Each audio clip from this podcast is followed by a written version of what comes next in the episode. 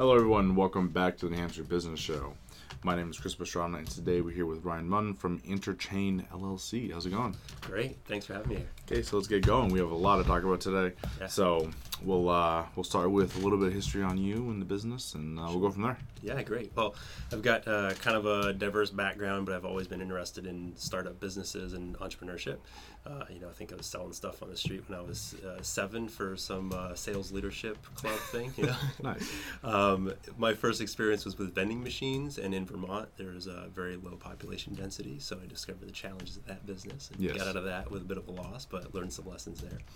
um, and I've been involved with uh, IT. I've had jobs in IT and technology a number of times. I've also gone and worked in uh, agricultural uh, run greenhouses and uh, always kind of been in and out of education from teaching snowboarding for 15 years as well as working with kids as a therapeutic crisis responder at one point when I was younger. Okay. So all these things have kind of crossed paths. Uh, I should probably dial this back a little bit. I dropped out of high school, went to college for a few weeks, dropped out again. My interest at the time was educational software development. so I'm still kind of there in that I'm consulting, I'm trying to teach people things, I'm trying to introduce technology. And so over the past few years, I was working in automotive finance and Okay. implemented a number of different technology solutions there. Uh, and saw an opportunity with the market shifting in blockchain and crypto, which I've paid attention to for a long time, to spin off and start my own firm, uh, consulting in technology implementation for businesses, and take that opportunity to use that as a platform to get involved in a number of other areas that I find very interesting and socially impactful. Oh, wow, that's pretty cool. So real quick, you said you were in auto financing. Yeah, yeah. Way over Toyota. I was there for four years. Uh, Okay. Started off in Burlington and transferred down for a finance position down in, in White River Junction. And that's what brought me to the Upper Valley area there. Okay. So working as a finance manager, just getting the loans done. Yep. Okay, Yep. I understand that because I sold Yeah, cars. yeah, absolutely. So, all right, cool. then you moved on to normal stuff, Yeah. like blockchain. yeah, yeah, yeah, just that. You know, Okay. So, cool. So this is where the conversation is going to get a little heavy. Um, let's talk a little bit about what is blockchain and crypto and all that. Well, it's hard to answer that question, Yeah. right? Because there's there's on the one hand, um, there's a number of different systems interacting that sort of Mm-hmm. bring this together, right? It, that people say that it all started with a white paper that was written uh, by uh, an, an unknown person under the pseudonym Satoshi Nakamoto, and he was talking about a decentralized protocol for the management of the exchange of assets, right? So the ability to move something, whereas currently you could have a you know a, a, a, a picture or a video file and you can copy it and send it to somebody else. Uh, what this does is creates an environment where you send the unique individual piece of something digital to somebody else and they have it and you don't anymore. And it eliminates the uh, ability or it, it creates checks and balances to prevent the double spending or the double usage of a particular unique asset. So that capability was really written out in a set of ideas. Yeah. And then that was put into code uh, a couple months later and put into effect to create what we know as Bitcoin now. That code has since been sort of copied and, and tweaked and done different things with. There's all kinds of other sort of from the ground up code bases that people have been working with and reapplying that same concept. But ultimately, what we did was we took the control and the regulation structure that is the government and we put it into a protocol that's run by software at a relatively low cost.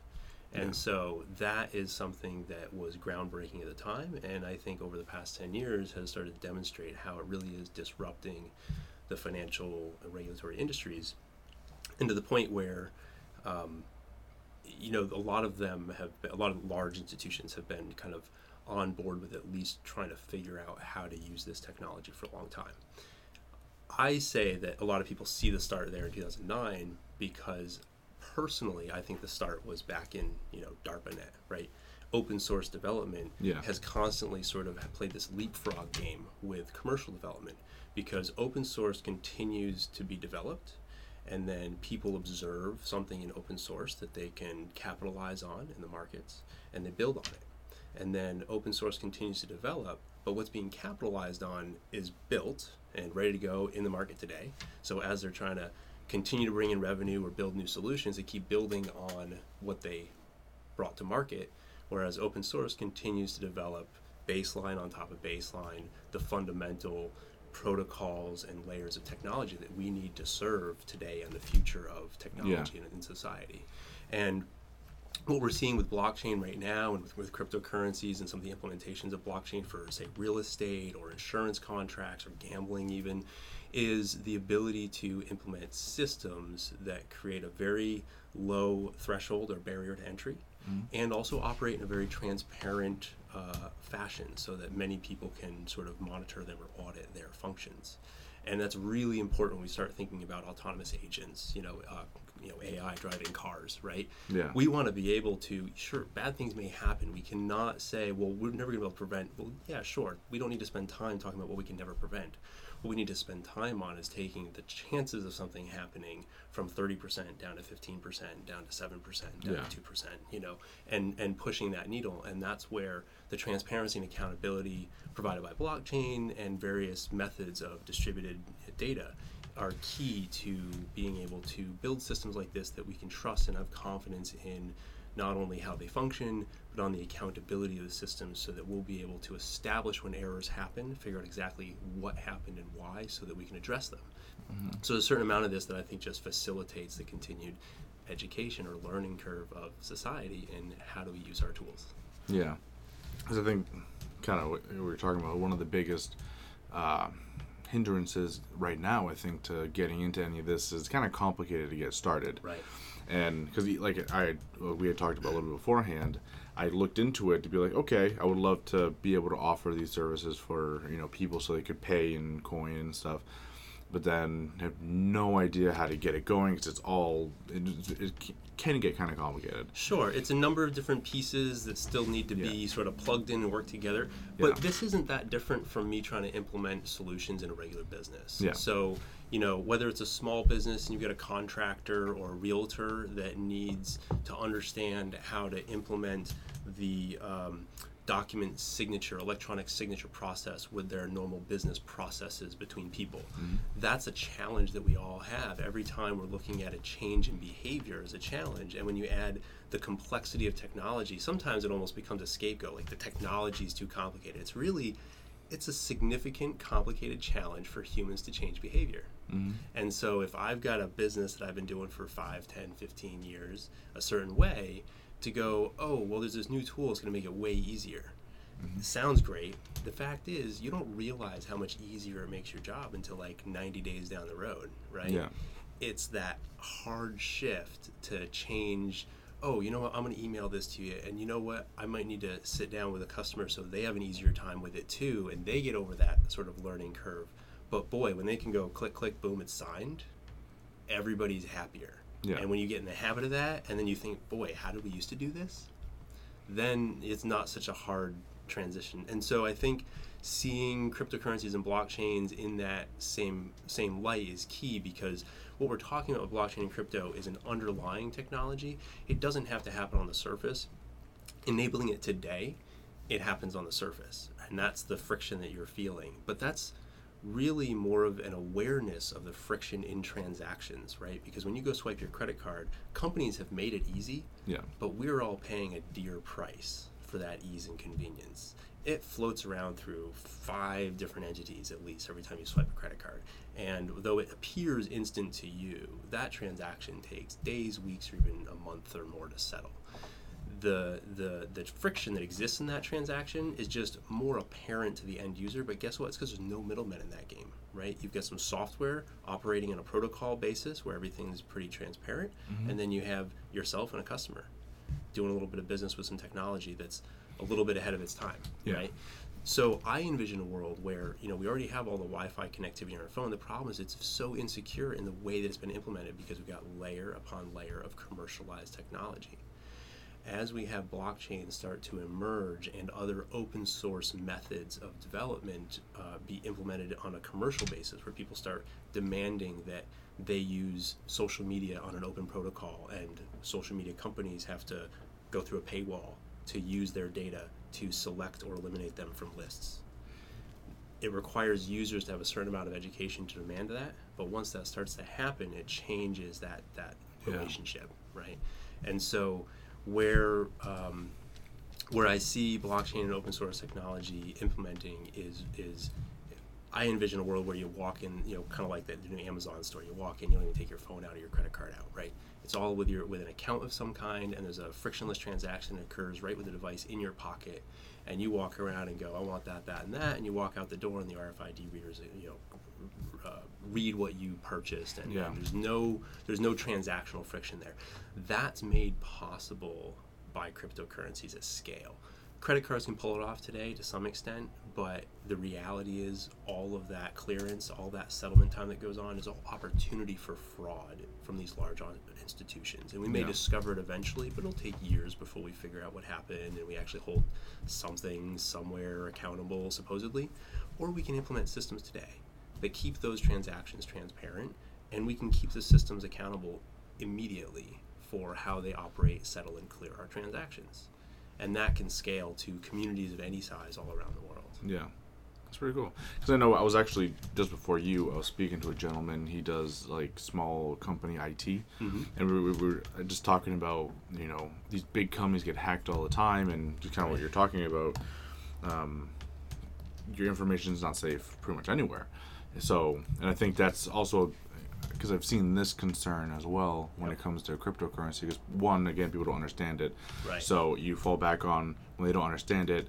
Everything is kind of like this boogeyman type Right. feel. Right. So when it comes to this type of stuff, you know, how how secure does it get? You know, all Right. that. Well, here's the reality the most insecure component in all of our systems in the world right now is right here. Yeah, the people. Right? It's the people, Mhm, right? yeah. So all the hacks, I mean, most, I can't say all, most of the hacks that are significant um, are social hacks. Mm-hmm. It's somebody gets phished or somebody somebody's accounts are violated through some interaction of theirs with the system. Right? Yeah.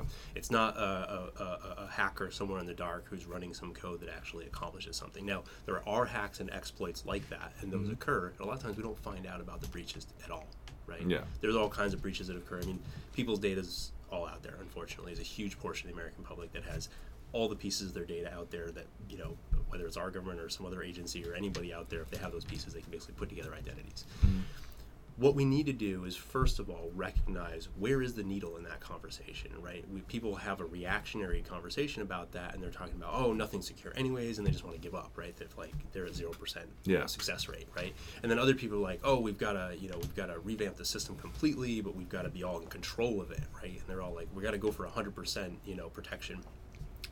There's a couple components there. One, the the first problem in design is that those those problems arise out of a centralized silo of data, right? So Equifax, for example, 145 million records, Yeah. right? How many systems did somebody have to hack to get those 145 million records? One. I mean, Yeah. they may have gone through a couple different computers and servers to get to that one repository, but they got to a repository and got everything they were looking for. They got a big old pot of gold. Yeah. So the first solution to that problem is decentralize the pots of gold. Yeah. If you've got one coin to go after and you got to go after 145 million coins, that's a lot more work for a hacker to go after, and that changes the incentive dynamic for going Yeah. after that reward, right? And so if we can decentralize certain data points, then we can be more secure, even if we're using the same the same level of encryption, the same basis of security, simply that structural design of how mm-hmm. we store the data changes the, the target or the exposure, right? Yeah. So there's those things that we can be talking about that have, I think, a hugely significant impact on the security of our data. But then there's the scalability and actual imp, you know, implementation of those solutions, and we need to get lots of people playing on the same protocols. Yeah. Agreeing to agree on certain ways of interacting with data and doing business.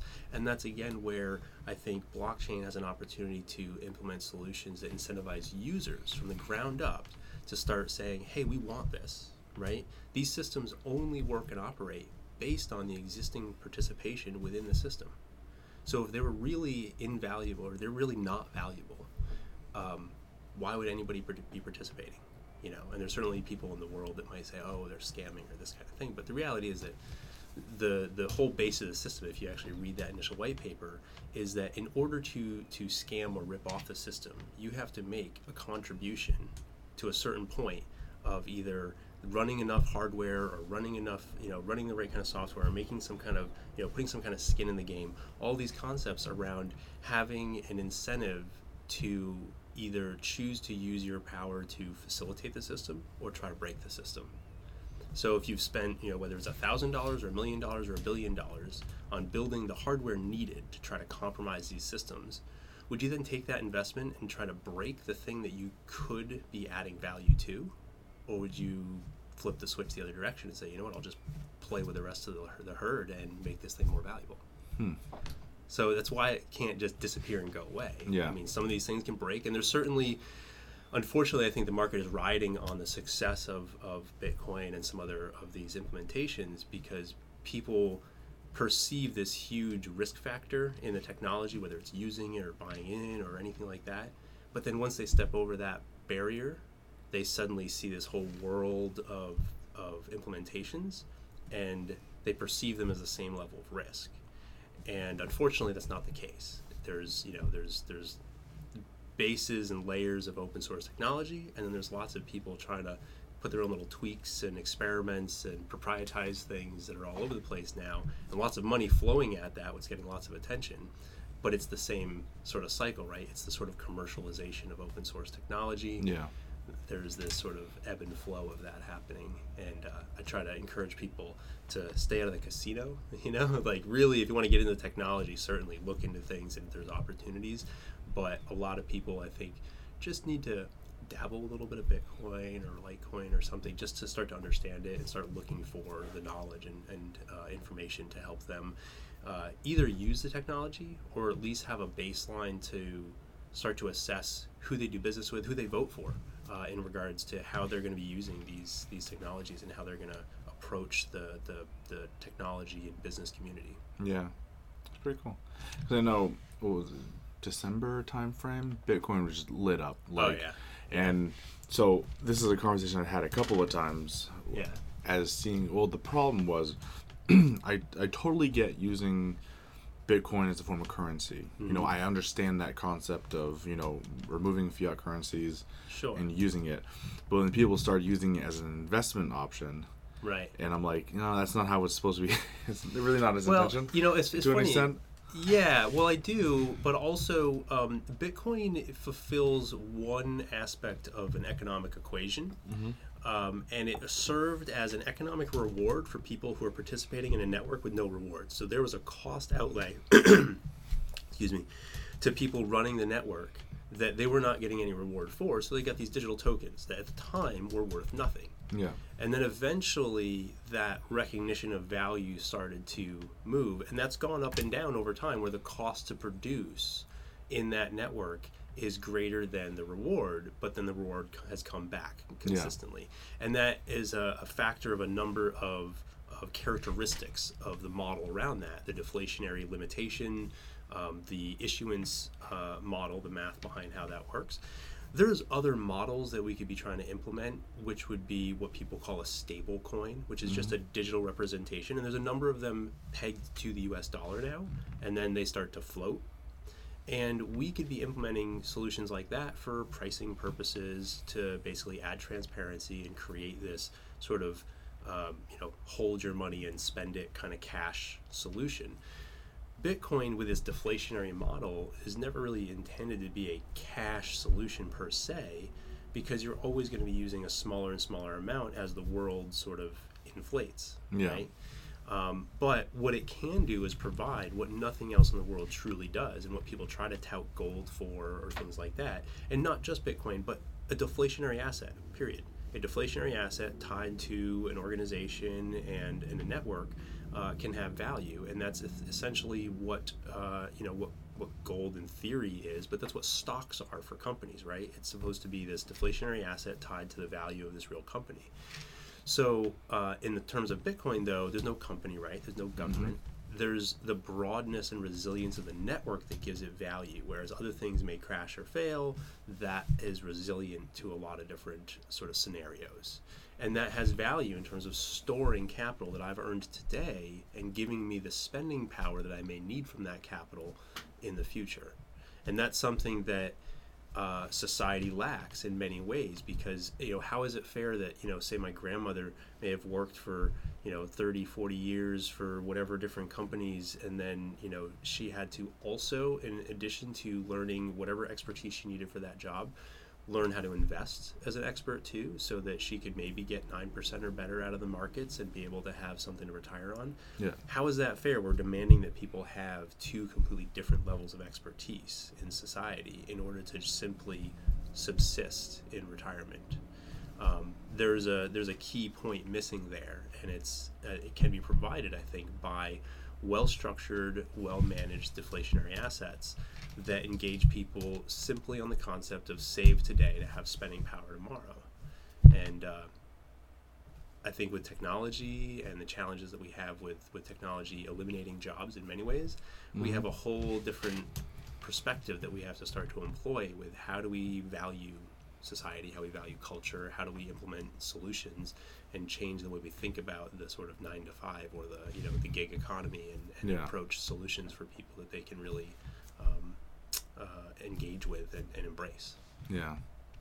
As you bring up a really good point with, we'll just talk about the elimination of jobs across the board and just the way everything's changing. It's gonna be very interesting to see how kind of all of that plays out. Well, that's a big part of why I took the leap that I did to start the firm. Yeah. Um, because I have always implemented technology, whether it's to try to make something I'm doing more efficient Yeah. or to try to make something flow better for a company. And in the past, in those four years I was working for Toyota, it just kind of was like slapping me in the face because, you know, we're selling cars. Uh, we increased our sales staff a little bit over that time, but it the the net average or whatever didn't really go up that much. I think we added you know a few salespeople over the, the years that I was there, but it went up to you know 17 to 20 I think at one point down, and it fluctuates. But then the the phone staff. Uh, we increased jobs there, but that was because we took on a role that another store was taking on, right? And then uh, after we did that, as we started to get more and more efficient using CRM technologies, using some document technologies, using just some, some innovative business processes, we continued increasing sales and we decreased the number of people that we needed on the phone. Yeah. and we decreased the number of people that we had in the administrative office. And so there was a there was a, a streamlining of sort of the costs behind the scenes and there was an increase of some personnel in, in the sales staff but proportionately you know the sales staff increase was maybe 20% whereas we you know, our, our unit sales were up you know almost 100% over that four year period Yeah. so there's you know there's a proportional difference there where we definitely increase productivity, uh, increase profit, reduce some jobs.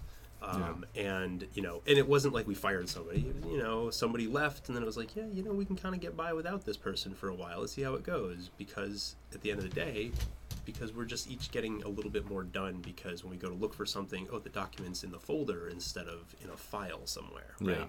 it's you know it's it's on the system it's available oh there's a you know somebody in, in, in burlington that needs it oh we can make that available easily and those kinds of things suddenly eliminate minutes even hours from you know just sort of the waste or entropy in an office space Yeah. and uh, and so i'm looking for ways to be more involved with how do we facilitate the gig economy? How do we get broadband into rural communities in vermont and new hampshire so that we can create a more sustainable economic structure in those those towns? Yeah. um, how do we get people you know how do we get the, the, the grandmothers connected with technology in ways that work for them? You know it doesn't need to be overbearing but you know it might be good for them to know that like there's a power line down because a tree branch fell last Yeah. night and it'd be great for them to have that notification that like hey if they turn left out of the driveway they're going to be stuck or maybe in a dangerous spot even and hey you know go go around this way today or Yeah. something like that you know those kinds of things are those tools are there in society you know we, we see them implemented in big cities very efficiently I think in rural areas, there's a different kind of challenge to really get it into people's hands and show them effectively how important it is for them to use these tools, but also recognize where some of the dangers or boundaries are. Yeah. It's pretty cool. So I think if anyone else is like barely hanging on there too, Sure, um, sure. this is probably a pretty good place to leave off. Okay. we, we've still barely like, scratched the surface of any Yeah. of this stuff. Yeah, But uh, I think that's a lot for you know the first episode. absolutely. I would love to do more of this in the Cool. future. Yeah, yeah, and we'll sure. de- we should definitely set something up. Um, for people who want to learn more, get in touch with you. Yeah. Definitely learn more. How do they do it? So interchain.live, uh, go online. Interchain.live will take you to the YouTube channel that I've done, and I've done a number of interviews on there with people from the industry, so you can get some insights and perspectives. I've also had some conversations on there with people local in Vermont, and certainly open to anybody in sort of the tri-state New England area that wants to connect and collaborate on doing stuff like that. Um, so check out those videos. There's some resources in there to connect with some of these programs that are pretty easy, like Mannabase. You can connect on there, get a wallet, and they're issuing currency regularly, creating a universal basic income program for the world. Now, the couple of bucks that you might get aren't a big deal to you, but that might be a month's salary in Venezuela. So if you got a friend in Venezuela, get on Mannabase, get yourself hooked up, send them a link, get them hooked up, and that could be something that could be effectively changing people's lives uh, as as the, the future rolls out. So uh, interchain.live is me. Um, you can find that that page, and uh, you could also reach out if you went to meet.interchain.live. I take free appointments on that. It's a scheduler, and uh, Calendly. It's actually a great tool. I would show most businesses that are an alternative for saving their time on uh, the back and forth on scheduling. Yeah, pretty good. Cool. Yeah. Thank you for coming out today. I know it was a hell of a drive, so Sure. thank Yeah, you yeah. very much. No problem. Thank you for having me, and maybe we'll reconnect. Uh, is it the 31st? You're going to be up in the uh, Yes. Upper Valley area, Yep. uh, Lebanon. Awesome, awesome. Maybe awesome. we can reconnect then. yeah, if you want to do another one in like a week, I absolutely. Yeah, I'm yeah. all for it. Cool. Yeah, yeah, Cool. sounds good. Yeah, I was trying to do a weekly thing with my show for. Are you still recording, or, or Yeah. it doesn't matter? But Yeah, it doesn't um, matter. uh, I was trying to do a weekly recording with my show, and I stuck with it for. Gosh, you can probably see if you look at the dates. Like I stuck with it for a while, and then Mm-hmm. it just it got tiring trying to juggle it with other things. Yeah. But um, you know, I do it now and then still, and I try to use it more as an opportunity when I get a chance to pull somebody on for an interview for as like a CEO. Like right now, I'm working on the CEO of Aigo.ai Oh yeah. which is uh, pretty cool. They're a company that's been around since 1997, and they've been developing uh, artificial general intelligence. The the founder of the company is like one of the first uh, guys that collaboratively wrote about the concept of artificial general intelligence Yeah. and they've got basically these AI bots that they're building, which is called uh, an exocortex. So it's your AI. So it's not running. It may be running on a server you may pay for for them, but it's your unique individual implementation, as opposed to like Watson and Google and all that stuff, where you're you're sending requests to an AI that's basically like one big AI of theirs. And so this is you own your AI, you own your data, you own everything that the AI is building, and then you can shop a market of skills for your AI that can be plugged in. And so the brain, so to speak, that learns all of your preferences and things that you've you've done with it, can then utilize all that background information for a new skill. Um, so they have some cool like examples of how the tech works compared to like say you know some of the other competitive ones out there Yeah. uh, and it's definitely i mean they're they're a leap ahead and they're creating this blockchain implementation to uh, enable the open transparent marketplace for people to build their own ai skills to plug into their exocortex uh, Wow. but really exciting stuff and Yeah, and there's a huge conversation to be had there about transhumanism. I think it is, and Yeah. so I that's that's Sure. Like, yeah, super yeah. phenomenal. Yeah. So I, I- do some thinking about that stuff. Actually, if you went to blog.interchain.live, Yeah. I've got uh, not a lot on there, but that blog I keep up because it gives a kind of a snapshot of things I've been thinking about for the past dozen years. Yeah. I've got some real old posts on there, and I filtered a few things out, but it really kind of goes through a progression of me kind of evolving, trying to write and just get some ideas out there. But you know, it starts off talking about the concept of uh, anti-affinity, which is a word I made up, and just being against limitations and really uh, taking action to strive against things that sort of limit our our our uh, barriers or understanding. okay. And uh, so from there, it's kind of evolved from like vote with your dollars, look for opportunity, think outside the box to um, cryptocurrency and blockchain. And this is really the technological implementation of what we've been trying to do for hundreds of years, which is Yeah. figure out how to get along. Yeah, and I, I love it. Have you, have you read the book, um, The Starfish and Spider? No, but someone else recommended that to me. Yeah, I'm actually reading it right now. That's Okay, why, right like, this whole conversation has to do a lot with what they're talking about with decentralized, you know, government uh, apps. You know, a whole bunch of stuff like that, and how powerful it is, and why it. Typically wins when you put it Right. against something that's centralized. Yep. And so it's very interesting. Like you're talking, and I'm like, oh, okay, yeah, I'm getting that a little bit. You know, I'm on a very different level, but So, well, I spent a bunch of time actually consulting in the Vermont State House, and Yeah. we got this blockchain bill passed this past year. Mm-hmm. And it was, I mean, a lot of it was basically, I was figuring out ways, conversation after conversation, to uh, illustrate in some kind of historical context how this all applies to today. You know, Mm-hmm. so like when I do a workshop, first thing I do is I write on the board cryptocurrency, smart contracts, and distributed ledgers.